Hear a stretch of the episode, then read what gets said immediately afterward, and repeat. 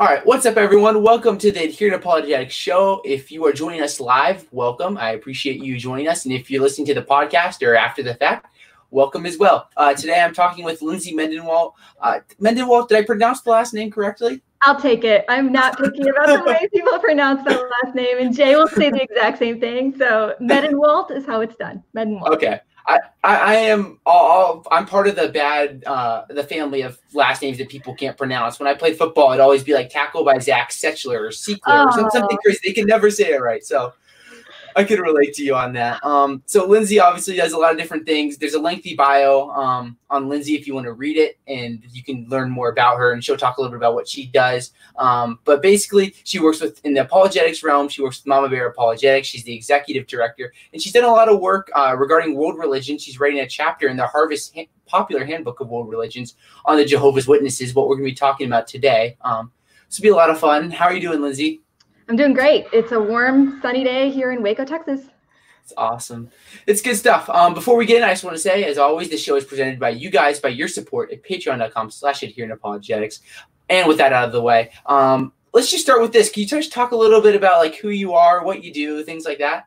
Yeah. Do you actually care if we start with prayer first? Is that yeah? Go for it. I love that. Show? Okay, great. I love So everybody, we're gonna pray first. Dear Heavenly Father, thank you so much for this opportunity to get together and talk about you and talk about religion and ultimately talk about your people and how we can reach them and bring them into your fold in your kingdom.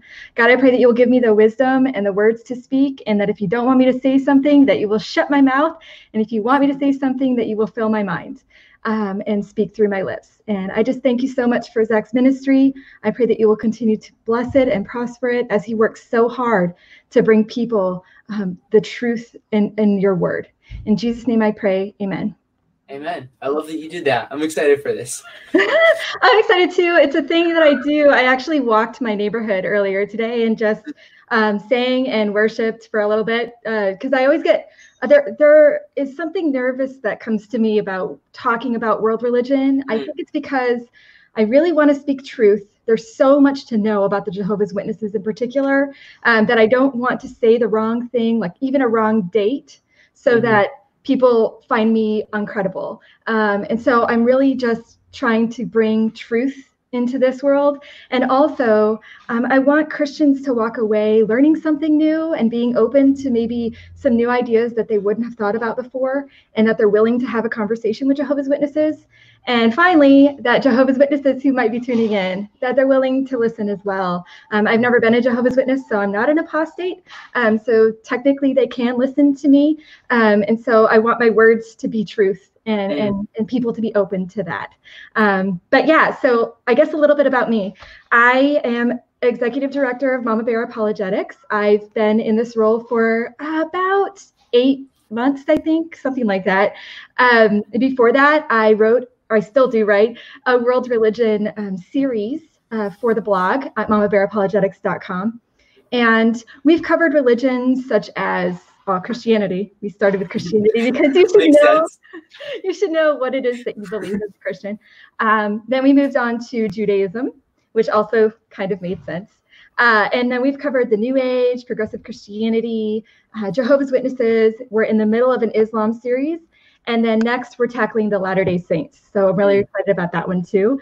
Um, typically, we cover a crash course like what is it that we le- they believe? And that's kind of what we'll talk about today.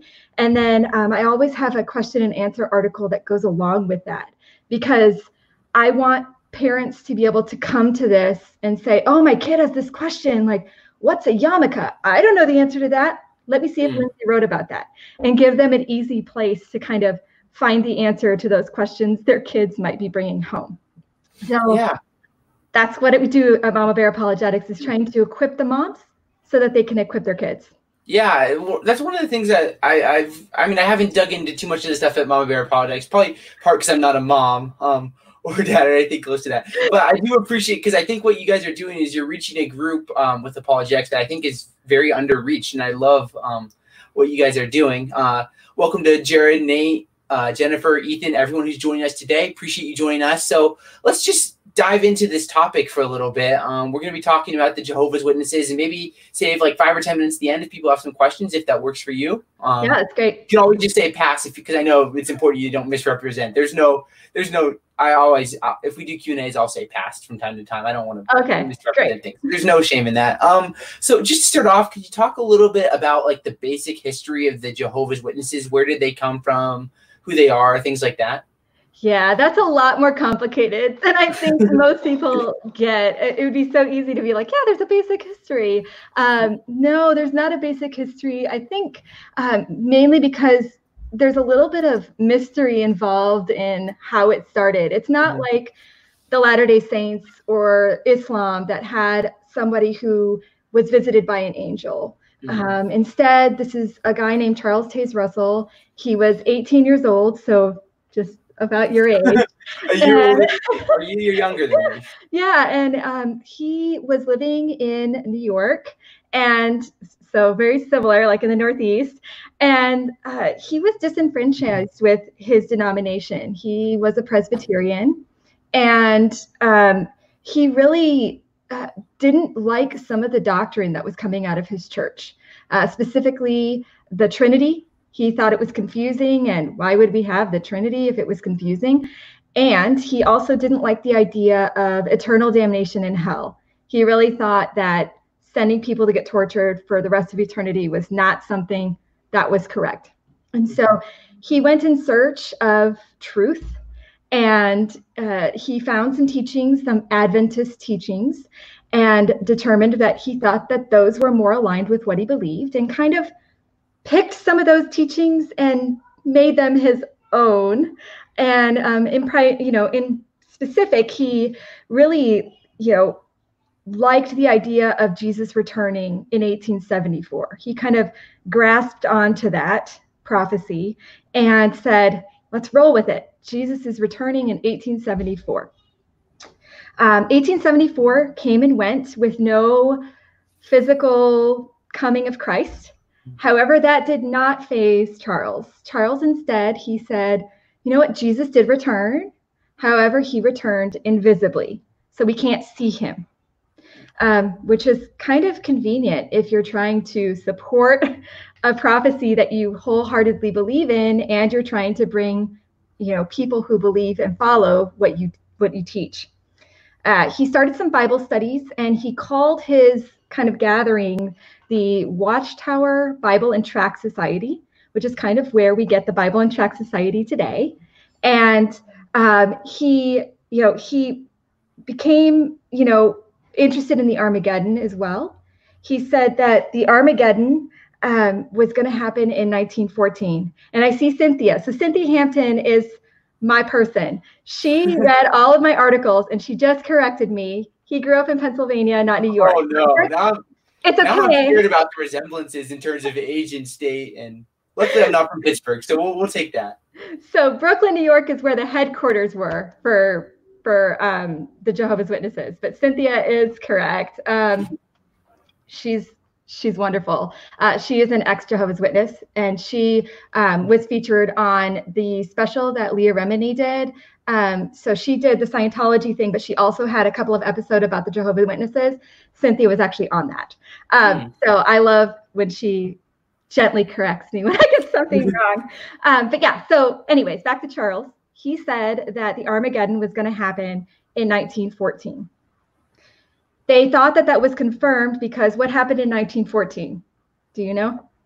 You know, a little war called World War One. World War One, and so they said, you know, oh my gosh, it's it's happening. The Armageddon is coming. Um, that turned out not to be the case, as we know, because we're looking back. Uh, Charles did also start publishing the Watchtower magazine um, at that time. He dies, and a guy named Joseph Rutherford takes after him. Mm. He uh, he changes the date of Armageddon to 1925. So now this is the second prophecy we have about Armageddon. Um, the first was 1914. Now we've got 1925. Um, he also changed the name uh, of the organization to the Jehovah's Witnesses. And he said that this is an interesting one that I don't know that many people know. There's a place called Beth Sarim. Uh, I think it's uh, in California, I, around San Diego, but I, I, I, think I think that's right. It's a mansion where um, they set up a place where the returned Old Testament prophets could live because Rutherford said that there were some Old Testament prophets, including Abraham, Isaac, and Jacob, who would return and they would live in this mansion. The Jehovah's Witnesses end up selling that in the 40s because they didn't return. Um, later, Rutherford, knowing that now we've got the failed prophecy because 1925 came and went of the Armageddon and also the Old Testament prophets not returning, he said, You know what? I'm fallible. I'm not infallible. I can make mistakes. And that's kind of where we're at when we when we're talking about Jehovah's Witnesses. Mm-hmm. Um, they believe that there can be false prophecies, but not necessarily failed prophets. Um, and they'll come back and say that um, they're not infallible. They're not infallible. Um, so that kind of gives them a window of opportunity to be wrong with their prophecies. Um, Nathan Knorr took over after Rutherford died, and we're almost done with this history lesson, but it's important that you know kind of this history so that you can relate to what the Jehovah, Jehovah's Witnesses are taught when they come to your door. So Nathan Knorr takes over in 42. He switched the date of Christ's return from 1874 to 1914. So it's still post date, so 1914. But he says Christ did return invisibly, but not until 1914. Um, and then he said the Armageddon's not going to happen until 1975. Okay, so now we've got three dates 1914, 1925, and 1975. Okay, so he also created the governing body. He also created the New World Translation, which is the Bible translation that Jehovah's Witnesses use, or he commissioned the creation of, of the, that Bible translation, um, which we can talk about later. Um, but the governing board is considered the faithful and discreet slave um, that is described in Matthew 24. Uh, if people have questions about that, we can go into that later as well. But that's like a meaty topic that's going to take us away from the goal of today.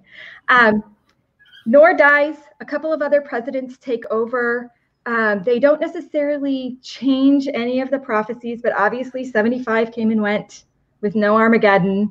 Um, and we've had, you know, changeover and who gets saved and which generations get saved. And, and ultimately, uh, what they do is they have progressive revelation and what they call new light. And new light gives them the opportunity to come up with prophecies that um, they say are true, um, but may or may not come to pass. Mm-hmm. Uh, it's difficult. It's just a difficult thing.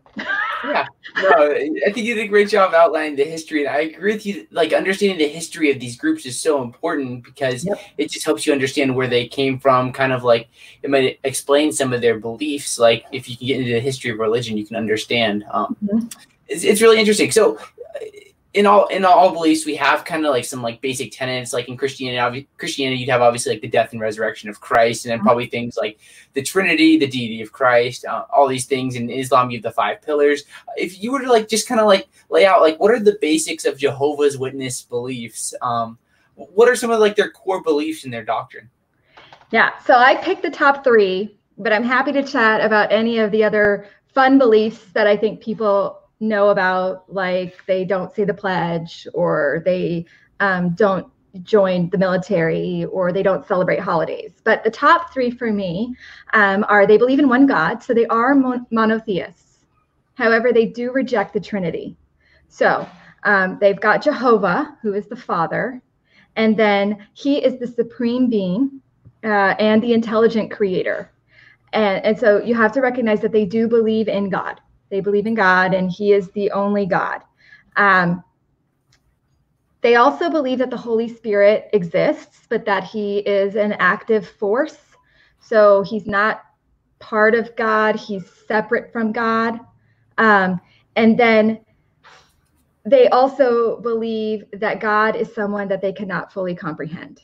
Mm-hmm. So that gives them some wiggle room in, in their beliefs uh, because well, we can't explain that because God can't be fully comprehended, um, which is, you know, that's that's true. We can agree with that. That's common ground. Like, don't die on that hill. We, can, yeah, God is difficult to comprehend because we're human, and humans can't comprehend God and all of His vastness and glory.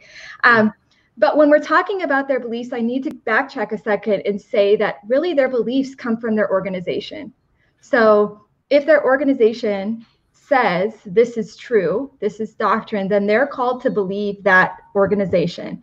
Um, and so that's really where their indoctrination comes from, ultimately. It's not scripture, it's whatever the Watchtower Society gives them that they have to believe. So when they say there's no Trinity, there's no arguing with that um, because that's what the Watchtower Society has told them.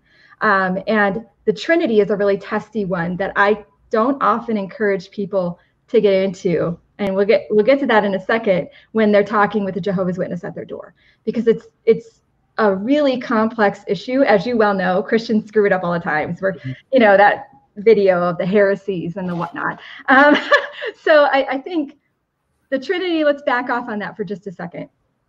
They do believe in Jesus. Uh, they believe that Jesus is the Son of God but they do not believe that Jesus is God uh, this is a little interesting um, tidbit about what they believe about Jesus. They believe that he was formerly the archangel Michael. Mm-hmm. So, um, what happened was Michael's in heaven with God. He is the first created being, and um, he comes down to earth and is implanted into Mary and is born and is named Jesus. After Jesus dies, he returns to heaven and is now called Michael again. At least that's what the reasoning from the scriptures book said. And I reread it today to make sure that I got that right. Um, and so they do believe in Jesus, they don't believe in the Trinity, and um, they equate him with Michael the archangel. The problem with that is scripture tells us that Michael is one of the chief princes of the angelic beings, right? Jesus is described as the King of Kings and Lord of Lords. So King of Kings does not equal one of the chief princes. Mm-hmm. Uh, scripture is pretty clear about separating the two. If if Michael was Michael and Jesus was Jesus, that's the case. That's what Scripture says. It never brings Michael and Jesus into the same equation, um, and so we need to really know that that they believe that. That's one of their tenets about Jesus. Um, but how can we address that in conversation with them? And should we? um, as far as the resurrection, oh, Jesus died, but uh, they believe that he died on a stake and not a cross. Um, that's not a hill to die on. There are Christian apologists, or there are Christians who also believe he died on a stake and not necessarily a cross. Um, so it's it's not something that we necessarily have to argue with them till we're blue in the face about. There are many other things that we can we can discuss about their religion than how Jesus died. Um, they also believe Jesus was resurrected, but not bodily, um, spiritually. Mm-hmm. So he did return, but he was not in body form. Um, but that he could make himself appear in bodily form. So, for example, in his uh, discussion with Thomas, um, and Thomas is doubting whether he's truly Christ, and he reveals his scars. So, mm-hmm. that would be a time where he was able to create a bodily image of himself. However, he was still only returned in a spiritual form. Um, and he did ascend according to the Jehovah's Witnesses. Um, Jesus ascended, but he broke broke up into gases. I guess is is what they believe in. Kind of how it was explained to me. He just sort of disintegrated into gases. Mm-hmm. Um, so again, not sort of that ascension image that we see, which you know we weren't we weren't there. So um, I'm not. Uh, but there's that image that we kind of get in our head when we're imagining ascension with the people all around and Jesus is ascending into heaven. Um, but Jehovah's Witnesses basically just poof. Um, uh, yeah, so anything about Jesus that is interesting to you, Zach, that you want to dive into? Because he's kind of a, a fun character to talk about with regard to the Jehovah's Witnesses. Yeah, there's there's a lot there. Um, one thing in particular that I'm thinking of, not necessarily pertaining to Jesus, but kind of like the, the, scriptures of the Jehovah's Witnesses. I know they have the New World Translation, and then so can you talk a little bit about that? And then what what's the role of like I don't know if they call them like their magazines or their brochures, but they have like the Watchmen's um the the magazines or I don't know what you call mm-hmm. them that they put out. Or do, do, do those do they equate those to scripture in a sense? Yeah. So remember what I said about the organization. So the organization and whatever the organization says, that's the Watchtower Society. That's what goes. Um, and uh, there have been discussions about the role that the Bible plays but um, I did read uh, a testimony of someone who has come out of the Jehovah's Witnesses, and I'm sure Cynthia could correct me here. Um, but they're encouraged weekly to study the scriptures and study Watchtower material. And in one testimony of somebody who'd left the religion, he said that um, he was required to read 66 pages of Watchtower produced material and four pages of the Bible hmm. every week.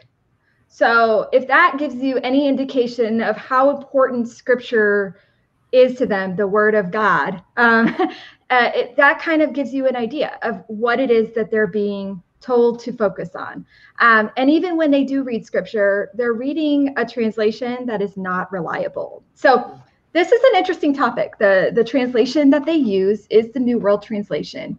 And in the 1950s, uh, in the 1950s, Nathan Knorr commissioned this creation of this new this uh, new translation, and uh, they had five people uh, do the translation. And originally, they kept those people anonymous, saying that they just were doing this out of the goodness of their heart for the glory of God, and they did not want to be identified. However, somebody who defected later kind of sold everybody out and was like, "These are the five people that that did the translations of this of this Bible." And come to find out that um, none of them had any training in Greek or Hebrew, um, which would be kind of important to have if you were translating um, the Bible.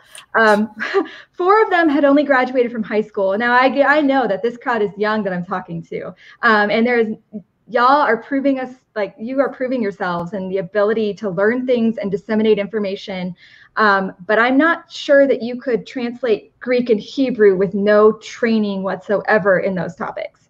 Um, it's it's a really difficult pill to swallow.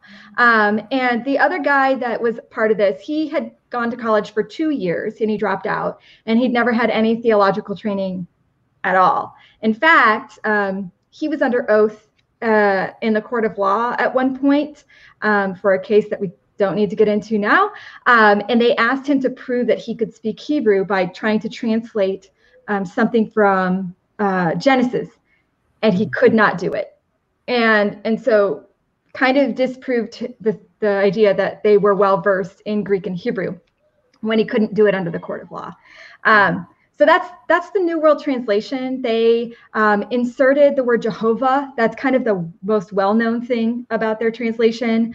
Uh, they inserted it 237 times in the New Testament, um, and and that's a lot. I think 70 of those references are quotes from the Old Testament, um, but uh, that's a lot. And Jehovah is, is really not a word that would appear in Greek. Um, Jehovah is, is gleaned from Yahweh. Um, and so technically that could be a translation because we don't have the vowels and so they're kind of making up how to how to um, how to speak that word. Um, so ooh, so I'm not, it's not a it's not a hill to die on as far as putting it in the Old Testament. But when it comes to the New Testament, we're pretty certain that it doesn't belong there. Mm-hmm. Yeah. you, is there anything else you wanted to add before we? No, that's the New okay. World Translation. Yeah. Awesome, good stuff. Uh, yeah, one thing I remember, I don't remember where I heard it, um, but there's a Greek scholar talking about how after like ten years of studying Greek, you you'll start to like understand it um, in the biblical sense. So it's definitely a complex language. Yeah. Uh, yeah. So uh, there's a question in the live that fit, that fit perfect with um, the next question that I was going to ask you. I believe it was from um, Sam, Samuel Smith, and that's the idea of the Jehovah's Witnesses are probably most famous in our society because they go door to door. They go neighborhood to neighborhood, knocking on doors all the time. So can you talk a little bit about like why do the Jehovah's Witnesses go door to door? I love this question because the question should actually be why don't Christians?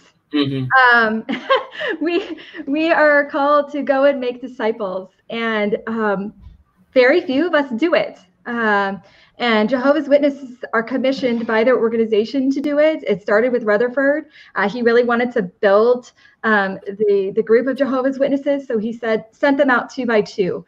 Um, but it, it's it's something that they do for hours. Um, I hate saying that. It's it's works for them. Uh, that was the third tenet that we didn't get to in their beliefs that I find the most important, and that's salvation. And this is what sets them apart from Christianity, I think, the most, um, aside from the Trinity, um, which is kind of a big deal, uh, mm-hmm. is the way that they can get saved. So if you ask a Jehovah's Witness, are you saved? Um, they will say something to the effect of, thus far I am, uh, mm-hmm. meaning that they believe that they could lose their salvation if they don't work hard enough. Um, and we know as Christians that that's not what Scripture tells us. Um, scripture tells us that um, we are saved by grace and faith through that through Christ's death and resurrection on the cross. That we don't have to do anything to earn our salvation, um, other than believing in Christ and having that faith. Um, and I mean, the New Testament says that more than 200 times. You just need faith. You just need faith. Um, but they hearken back to um, uh, a verse in Philippians that uh, talks about working and mm-hmm. they use that as the reason why they're supposed to work. The problem with that is they take it out of context. Um, mm-hmm. Paul was really talking to a group of people on the collective who were kind of acting in ways that they shouldn't have been as as Christians. And so he's kind of saying, "Come on, guys, work on this. Like, be mm-hmm. better," is what he was saying. He wasn't saying you have to work to earn your faith or, or your salvation. He was saying be better at being Christians. Live out your faith so that people recognize you as a Christian. Um, and and they, he wasn't talking to an individual; he was talking to the collective group in Philippi, right? So, uh, but they take that out of context, and then they really lord it over their members and say, "See, you have to work." To earn your salvation. And this is what they do. They have to go to church. They go to church twice a week, which eh, for many of us, no big deal. But one of those days is spent preparing to go door to door. Um, and so they have a book called Reasoning from the Scriptures, which mine is tabbed and heavily underlined. Um, and this basically tells them everything they need to know when they go door to door. So this is how they prepare to have conversations at our doorstep. Now, we don't have one of these, but we do have one of these. you know, we have a Bible that we should be using to prepare for our interactions with Jehovah's Witnesses. Um, and, and we could get together, apologists do this for fun, but everybody should be getting together to have practice conversations with people who disagree with us on any given topic, including people who believe different things. And so mm-hmm. we know they're coming to us. We know. And so, knowing that, we should know what they believe, but more importantly, we should know what we believe and why we believe it. Um, and so, they're doing the works to earn their salvation because Christ died basically to make it possible for them to be saved. Um, he cleared out Adam's initial sin and allowed us to start from scratch. And now we need to work on that. And part of that work is going door to door. Mm-hmm. Yeah, I think you're right about the idea of Christians not going door to door. I know, I know, I have a pastor who's very empathetic, not empathetic. He's very um, intentional in his efforts to minister to his neighbors because I think oftentimes Christians here love their neighbors ever yourselves, and we're always like, well, it means everyone, but we, we, we also forget about our literal neighbors. Um, and I guess that's something the Jehovah's Witnesses we can learn from is their intentional outreaches that they are consistent about. Um, so, what are some of the common misconceptions that we see be- that Christians have about Jehovah's Witnesses? Like, you know, we have these things like, oh, JWs, they believe this or they believe that. Like, what are some of the common mistakes Christians make when they try to understand what a Je- Jehovah's Witness believes and who they are. Well, I think one thing that we assume is that they're not prepared, which we just need to toss that one out the window now. I've already touched on this. They are preparing up the wazoo to have these conversations with you. Mm-hmm. Um, this this little tiny book, which is I think 400 pages, um, walks them through sample conversations that they would have with you at their door. Um, and I mean, it starts with show respect which we should be doing. Um, be reasonable, which we should also be doing, and be prepared. So those are the things that they're being taught, and those are the things that Scripture teaches us to do as well. Um, so don't assume that they are not prepared to talk with you. They are coming to your door ready for a conversation about pretty much anything you can throw at them. Um, the other thing is, uh, some people think that they don't believe in heaven. Um, but that's not the case. They do believe in heaven, but it's limited to 144,000 people. So now we're on another a, a, tenet of their belief, and I'll stay in the common misconceptions, but I will um, kind of flush this one out a 2nd mm-hmm. So there is something called the anointed class or the little flock, and that comes from Revelation 7 and 14, where in the end times there will be 144,000 who are, you know, sent to heaven to be with Christ or to be with God um, and Jehovah and Jehovah's Witnesses. And then, um, so those 144,000, which are men, so that's one question you could ask them is, are there any women in this 144,000? Mm-hmm. Uh, there, there aren't. Um, those 144,000 are, are allowed to go to heaven. But what happens with the rest of us? Okay, so according to the Jehovah's Witnesses, this 144,000 was actually cut off in 1935 because they already had that many followers. So anybody after that wouldn't be part of the 144,000. Um, eh, what happens to them? Well, I'm glad you asked. They get to stay in earthly paradise. Uh, those 144,000 will reign with Jesus Christ over everybody left on earth. So there's going to be a thousand year reign in earthly paradise with whoever is in the great flock. We're called the great flock. We're not called uh, the anointed ones or the little flock. Um, so that's kind of, they do believe in heaven, but it's limited. It's not uh, all people get to go to heaven kind of thing. Um, and they're pretty adamant about that. That's, they're not going to, I don't foresee that they'll change that one. Um, they have changed to kind of falls under that uh, with time goes, but 1935 has been the cutoff for a while. Uh, so let's talk about hell. Do they believe in hell? yes, they do believe in hell, but not the hell that we're taught about. Um, their hell is, is sort of a common grave. Um, it, they're they're asleep and they're just they're not aware of anything. They kind of cease to exist in this common grave. There is no eternal torment for Jehovah's Witnesses, um, and that comes back, you know, to Charles Taze Russell and his beliefs against um, that. Um, so Cynthia has got a little correction. They claim to have 11,000 or so that are part of the 144,000, and they're not from 1935. So other people who are part of the class that I guess broke past the 35, the, the 1935 deadline. But my information. So she's got the, the tricky thing is that she's got the insider information, right? So, yeah, being an ex Jehovah's Witness would probably help in understanding. Everything. And that's and that's a tip that I love to give people is if you're going to start writing about these things, you need to have somebody who experienced the religion read what you write so that you stick with what is true and not um, what is is assumed about them. Never make assumptions about what it is they do or do not believe um, about any belief not just the jws because if you start making assumptions about who they are or what they believe you're likely going to make mistakes. Um, so it's better to ask questions. I always love questions. That's the best way to do it. Um, one of the fun misconceptions fun fun misconceptions about the jehovah's witnesses is that they can't get organ donations um, that's not true. Uh, they can get organ donations. However, um, they cannot get blood transfusions. So that can make organ donations difficult.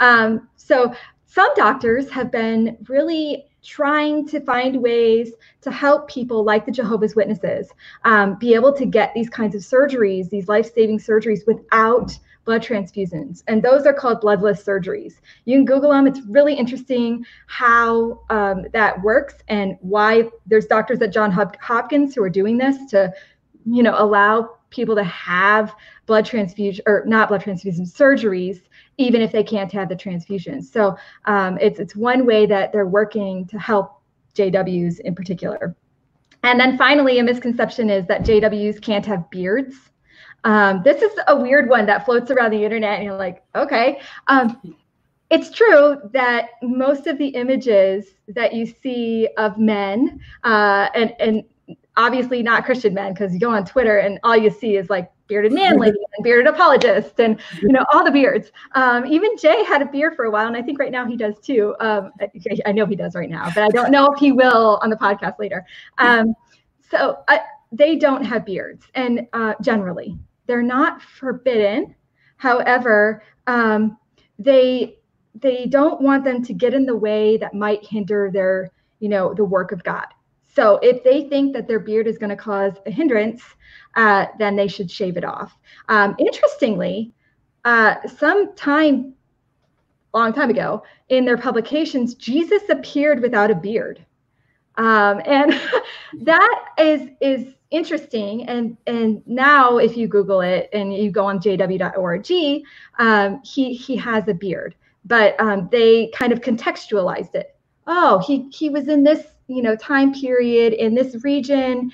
It was likely acceptable for for him to have a beard and for his followers to have beards. So that makes sense. And Charles Taze Russell himself had a beard. Um, and none of the presidents after him have had a beard, but uh, Charles Taze Russell did. So those have been misconceptions uh, that I, you know, I found interesting. Um, maybe people are interested in others. I don't know.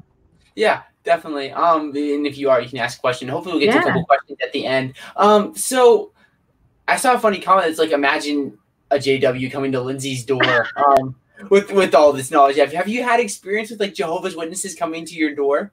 Yeah, uh, so not as many as I'd like. Um, but with COVID, it's actually been really interesting because they have been writing letters to hmm. people. Mm. And I got letters. So I have been, been, a pen pal. Wow. Yeah. Um, I've had a pen pal, um, JW now for a month or so, maybe a, maybe two months. And um, they they send pamphlets. So I got, oh, I put it in my Bible. Um, this particular letter strain is talking about the kingdom of God. So I got a pamphlet in the mail with my little handwritten letter, and um, really, I was I was reading through it again, and I've written back handwritten. Um, I, I I was reading through it again today, and she walks through this. Mm-hmm. So there were no surprises in what she was saying. So if Christians got one of these, which you you can get it on Amazon, right? Um, if Christians got one of these and started reading through it, they would get an idea of like, oh, these are the things they're going to talk about when they come to my door. Um, and she's focusing on the kingdom of God because why? Well, we're going through COVID, a pandemic. And so they want to focus on the hope of what the kingdom of God is. And um, you know this earthly paradise, and all things are going to pass away and be, you know, brand new, and and we're gonna, you know, you know, one of the illustrations they give at the memorial of the Christ of Christ, which is their Easter um, service, uh, is they they give an illustration of a little girl hugging a lion and eating some raspberries together. So the idea is like on this earthly paradise, everybody's gonna get along, and I guess we're not gonna eat meat because that's the image of that. Um, but maybe we are to eat meat. But the image that was given in the memorial that I went to last year was, you know, this lion hugging this little girl. Um, and and and so that's my other sort of side bit bar is go to a memorial service if you want to meet some JWs. Um, there are about 8 million uh, Jehovah's Witnesses in the world, uh, 1.2 million in the United States. And yes, they will come to your door, but sometimes they will not. Like we lived at a seminary for, for three years. They're not coming on a seminary campus to have conversations with us. not, you know, they're not knocking on our doors. um, but I had a friend at seminary who invited me uh, to come meet one of his friends that he works with. And we went to the memorial service together over Easter. And it's fascinating what happened in, you know, in that service. So now, only people who belong to the anointed class, those 144,000, can take communion which I'm seeing Slam RN is saying that don't take communion. Right. Don't take communion. or if you want to be weird, you can. Um, and they'll look at you like side eye. Um, but they pass the communion and nobody takes it because none of them think that they can. And um, that is such an opposite message than what you get in in Christian churches. You know, we find such hope in Christ being resurrected on Easter, and we celebrate his resurrection, and and it's it's such a hopeful event for us.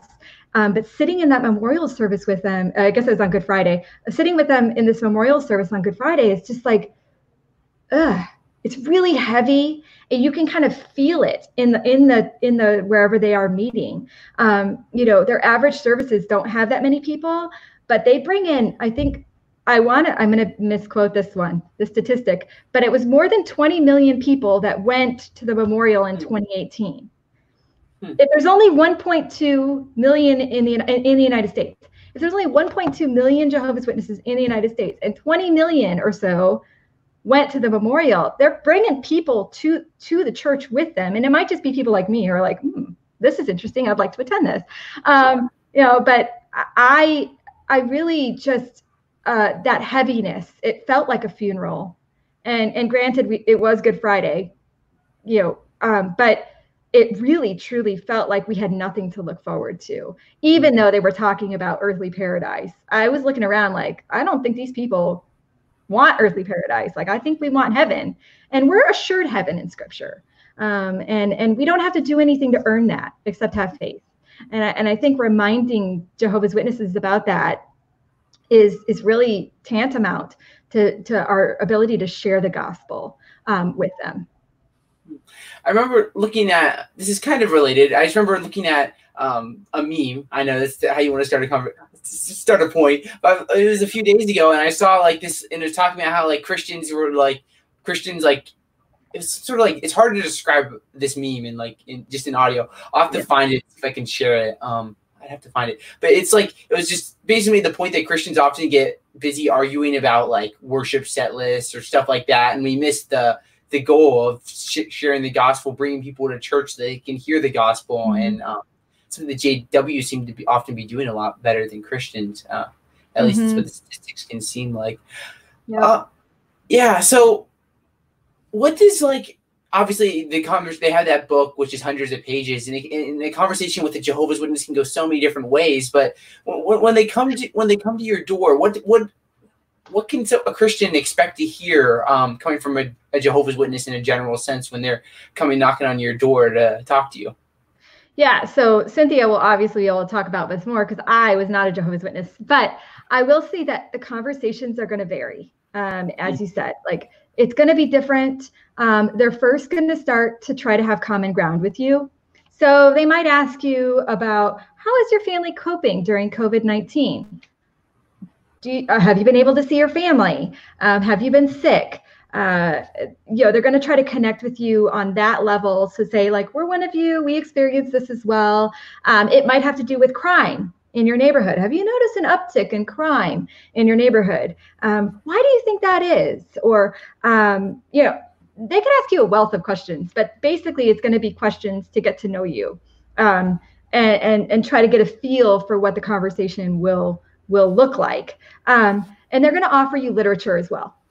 So they'll probably offer you some pamphlets like the one I showed um, you earlier. Uh, but they'll also offer you probably the Awake magazine. So it's a thicker pamphlet uh, that they come out with. Um, and then they'll tell you we have lots of information on our on our website, which is true. If you want to find out anything about the Jehovah's Witnesses, they have a phenomenal website that basically covers everything under the sun that you could ever imagine about their religion and what they believe. Just type it into the search engine on their or their search box in their website. Whatever it is you want to know, it'll come up, and you can go into their archives. It's it's kind of amazing. Um, but I say receive that literature. Don't receive it in your heart, but receive it physically and say, "Oh, thank you," and and just set it away. You don't have to keep it forever, but don't be like, I don't need your literature. Um, because then you're kind of you're kind of shutting them down before they've even given you the opportunity to share with them. Um, and and as they begin to find common ground with you, turn it around on them, and like Paul did in Acts 17, try to find common ground with them. Um, find a way to say, you know, why are you out on this really hot day? Um, do you need a glass of water? Would you like to sit down? Um, treat them with kindness because they're not expecting non witnesses to treat them with kindness. We all know that they get doors slammed in their faces. We know that people will hide and pretend they're not home when somebody knocks on their door. Um, and that's not really doing what Christ called us to do as Christians. Um, but yeah, it'll go really any way that you want it to go. If you if they catch you unprepared, say it. Say, you know what? I'm about to head out, or I've got some things that on my plate right now, and I don't really have time to talk right now. Um, can you come back next week? And set up a time for them to come back to your house next week. And that gives you a week to say, whew, got to get it in my head. I got to learn as much as I can um, about the basic beliefs. And then hopefully, when they come back, I'm ready to just have a conversation with them um, about whatever it is that they want to talk about. They're taught to be prepared and to be respectful. We should show them that same um, thing. Uh, I've written a whole article about how that conversation might go and what you could say, um, what you shouldn't say. You should never call them a cult, um, not to their face. Uh, I actually avoid that word almost altogether. There are very few groups that I will call cults, like Jim Jones, cult, David Koresh, cult. Um, I mean, I live in Waco. I've been to the Branch Davidian complex a few times since I've been here, uh, and and you know, though that was definitely a cult. But uh, as far as labeling other um, religions cults, you're again shutting down the conversation before it even gets a chance to go anywhere. Um, the, really, the goal of your first conversation should be a second conversation. You want them to come back so that you can get deeper and deeper in the discussions, um, get past those. How do you feel about the crime in your neighborhood questions and get into who is Jesus to you? Or how do we get saved? Whatever questions um, come up in the second conversation or third conversation. Um, keep them coming as long as you can, um, showing by showing them kindness and asking them questions. Hmm. Yeah, I think you bring up a really good point. Um, with the idea of not just not calling them a cult, because I, I, think this is something common across Christians can do with all kinds of beliefs, whether it's like calling, like you'll say, oh, all atheists are blind or whatever, uh, kind of Jehovah's Witnesses a cult or Islam Muslims dumb, like things like that. They just they shut they shut people off before you can even develop the conversation. And I think typically when we call people like either like in like culture and doctrine, it's typically because we don't know people um, who are in those beliefs. Because once you know people who are in them, usually you understand a little bit more, even if you think their doctrine can be kind of like a, li- a little funky. Right. Right. And mm-hmm. cult carries just so much baggage. Yeah. Um, they may very well fall under a particular definition of cult. And mm-hmm. that's a conversation that can be had. That's not a conversation you should have with the Jehovah's Witness at your doorstep. Um, you shouldn't warn them of being a member of a cult. They've heard it before. They've been prepped on that conversation. Um, and, and you can have that discussion for, um, you know, with other Christians um, to really go through their doctrine and say, oh, do they meet this threshold? Mm-hmm. Um, but it's not appropriate to bring up at your doorstep. Now, keep in mind that we're trying to eventually bring them into Christianity. Mm-hmm. So many Jehovah's Witnesses or Latter day Saints who leave their faith never get into another faith. They don't become Christians. They remain, they go and become atheists and I mean, there's a really popular Jehovah's Witness, and I love him. I follow him on Twitter. He's an atheist. Now, he supports JWs, ex JWs um, who come out of the faith and become Christians, but he is an atheist. And um, most people who come out of that faith are atheists. So we're trying to build bridges, not burn hmm. them. We want their experiences with Christians to be positive so that when they're reflecting on those pebbles in their shoes that we've left them at our doorstep, they're like, huh, I remember that Christian. They were so kind to me. I would like to go find out more. And maybe they'll come to your doorstep in two years and say, I left Jehovah's Witnesses. Can we talk about Christianity? And wouldn't that be like worth it to you? It would be to me. Mm-hmm. Yeah, it's it's a great transition to our last couple questions here. Um, and what are some kind of like general guidelines for Christians? How can we be intentional in sharing the gospel? Um, with the Jehovah's Witness because it's one thing to just kind of like prepare and be like, okay, I know their doctrines are false and I can defend yeah. against when they're arguing. But it's another thing to be able to share the gospel with them and, and bring them the, the, full 180 to Christianity, not just leave them stuck at something like atheism. So, so what can Christians do to be more intentional in, in sharing the gospel with the with the Jehovah's Witness?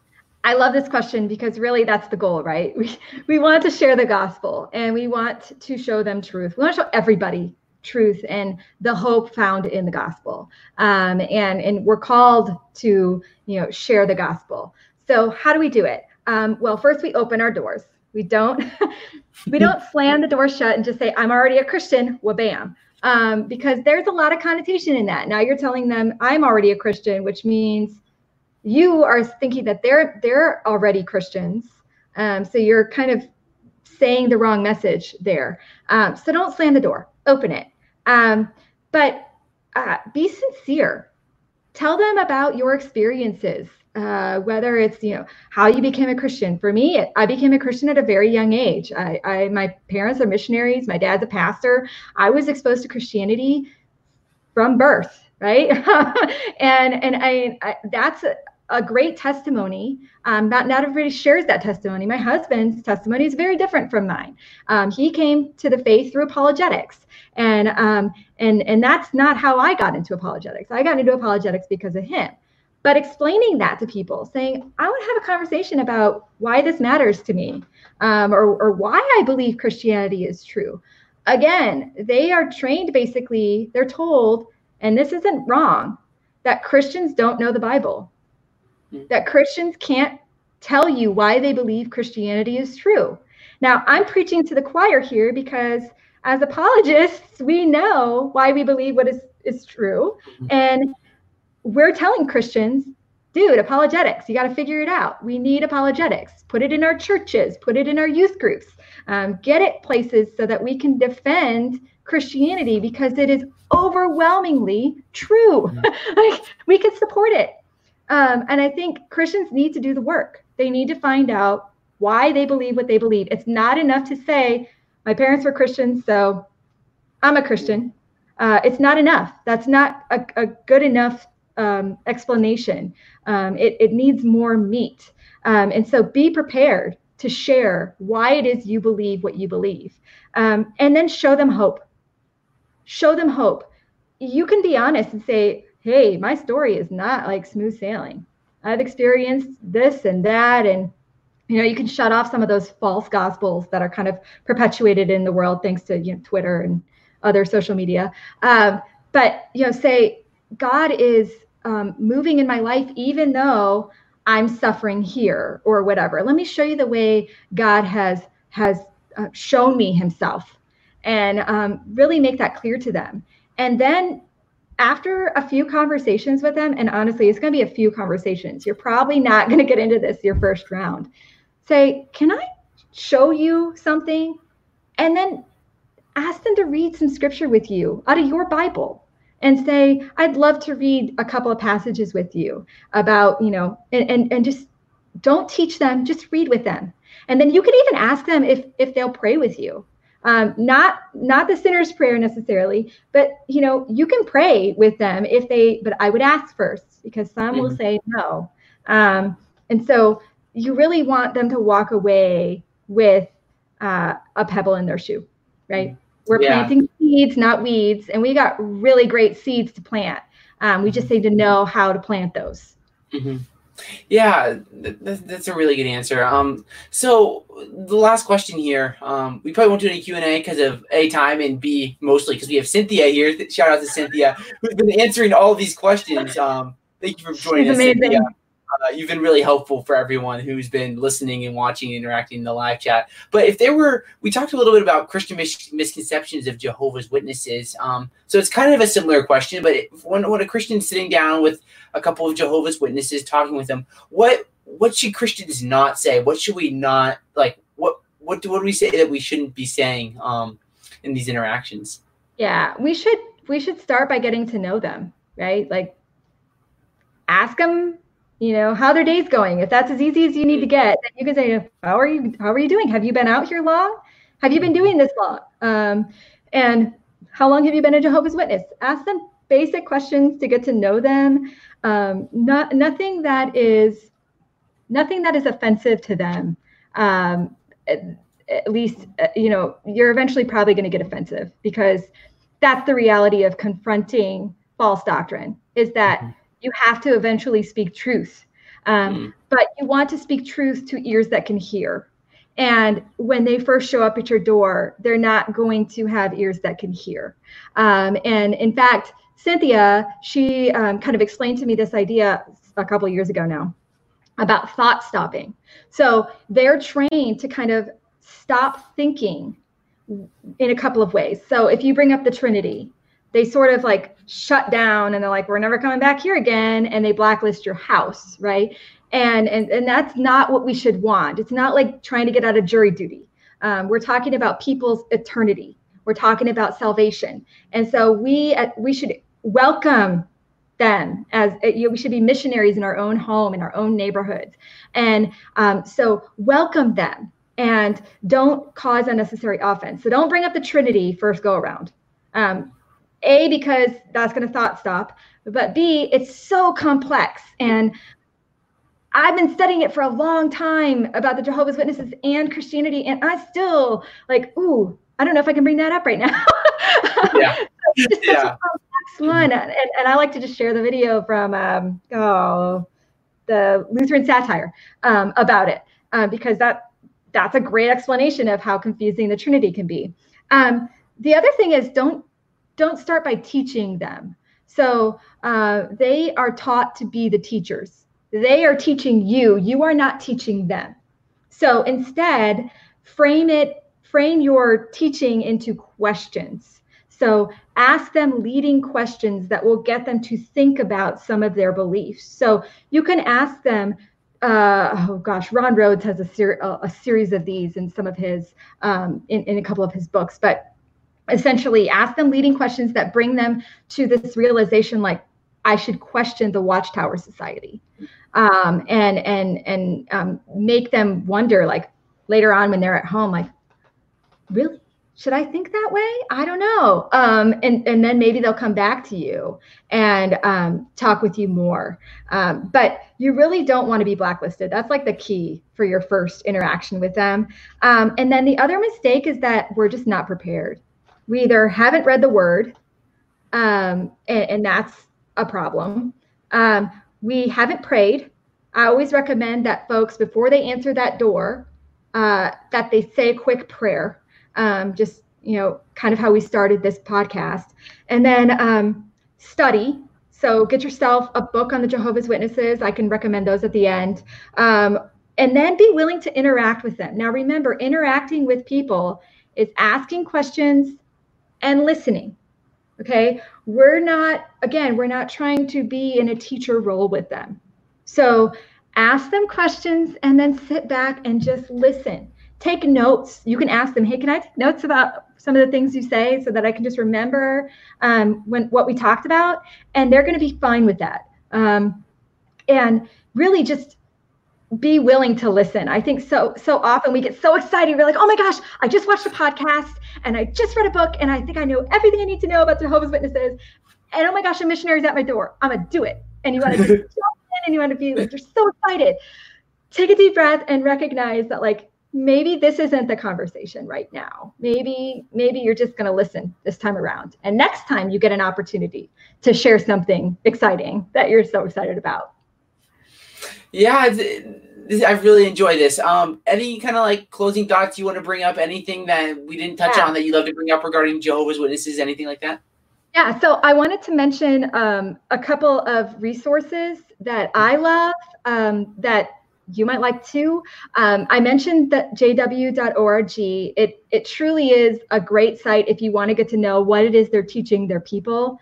Um, there's videos uh, all the way down like for kids. So if you think like, oh my gosh, it's over my head, I don't understand what they're talking about. They have videos made for kids that explain some of their basic doctrine. Um, reasoning from the scripture, again, the little book. Uh, you can get that on Amazon. I don't remember how much. It's, uh, it's also available online at jw.org.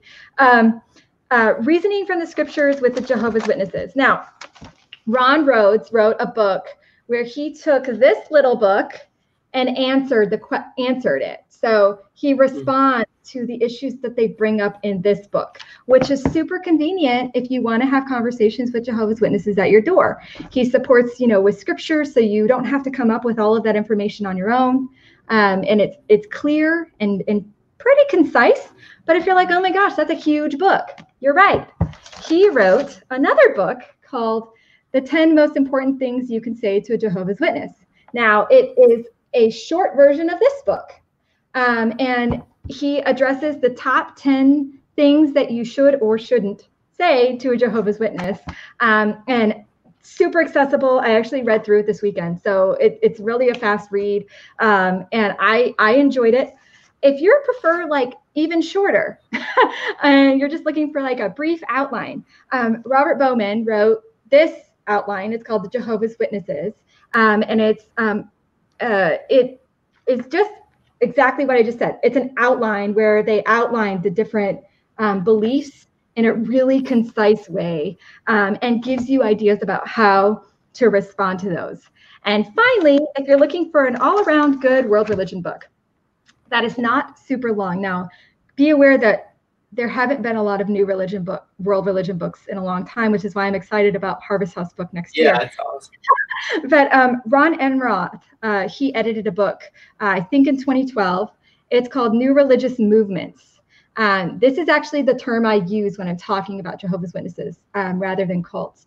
Um, and he covers um, the New Age, the Baha'i, uh, Jehovah's Witnesses, Latter day Saints. He touches on Islam, neo paganism. Um, so, really, just an all around great primer to some of those um, world religions that uh, you're like, I don't have time to look up all of this stuff. Well, good. They did it for you. and you could just add that quick to your library yeah, a lot of awesome stores, awesome stuff. Oh my gosh, can't talk. Uh, okay. A lot of good resources. Um, before we wrap up, Lindsay, if, if people want to follow you and learn more about you and Mama Bear Apologetics, how do mm-hmm. how do they follow you and what you guys are doing? Sure. So I'm at L Medenwaldt. Uh, so L Medenwaldt at on Twitter. Uh, that's primarily where I interact with folks. Um, unless I know you personally, and then I'll friend you on Facebook. uh, but most people I don't know personally, so I just Twitter is the way to get in touch with me. Um, Mama Bear has a website, mamabearapologetics.com. Um, we are on Twitter, Facebook, uh, Instagram. We're like, we're all over the place, but we're not on Parler yet. Um, but we're on all the other things um, and not on TikTok because not our demographic. Um, Zach and I have had this conversation um, why Mama Bear is not on TikTok. And that is really one of the reasons um, because our demographic is people like me. Although we do have papa bears and we do have people who don't have kids who follow us and we we love everybody the same. So um, come follow us. Uh, and then i guess i guess that's it. Mamabearapologetics.com is really the best way to to find us.